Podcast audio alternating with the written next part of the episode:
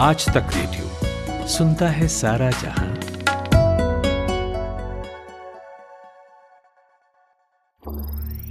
ज्ञान ध्यान।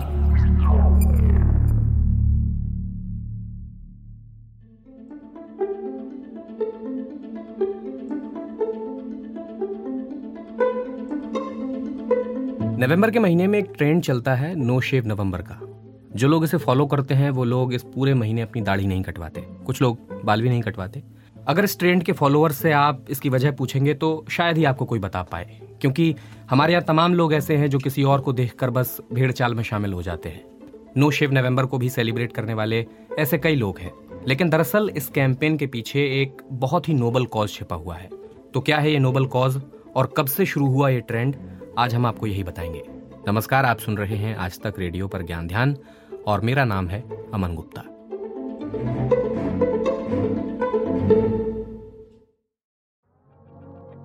नोशिव नवंबर एक कैंपेन है जो कैंसर के विरोध में साल 2009 में शुरू हुआ था और इसे शुरू किया था आठ बच्चों ने।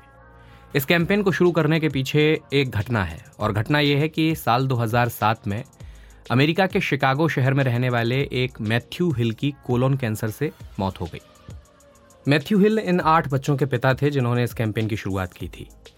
तो मैथ्यू की मौत के बाद उनके आठ बच्चों ने अपने पिता की याद में एक एनजीओ बनाया। उन्होंने इसे नाम दिया मैथ्यू हिल फाउंडेशन। और इसी फाउंडेशन के अंतर्गत नो शेव नवंबर कैंपेन चलाया गया। पहले ये शिकागो में पॉपुलर हुआ, फिर अमेरिका में और फिर सोशल मीडिया के ज़रिए ये पूरी दुनिया में पॉपुलर हो गया। इसमें लोग नवंबर के महीने में बाल कटवाने और शेव बनवाने वाले खर्च को बचाते हैं। और फिर इन बचे हुए पैसों को मैथ्यू हिल फाउंडेशन संस्था को दान कर दिया जाता है।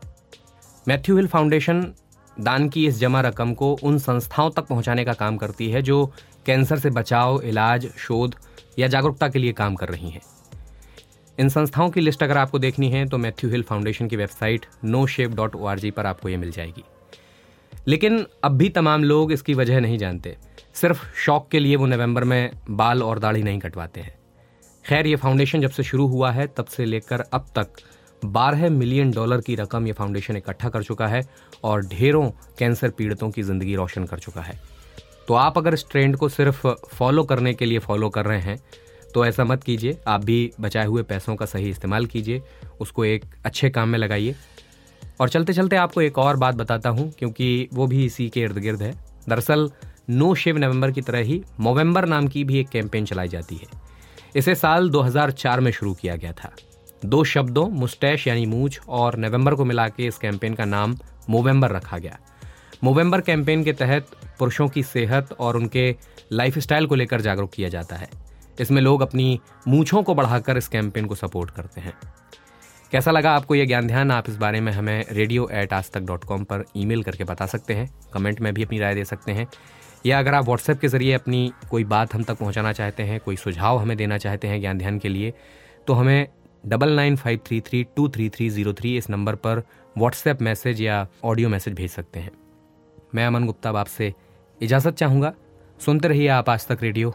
नमस्कार।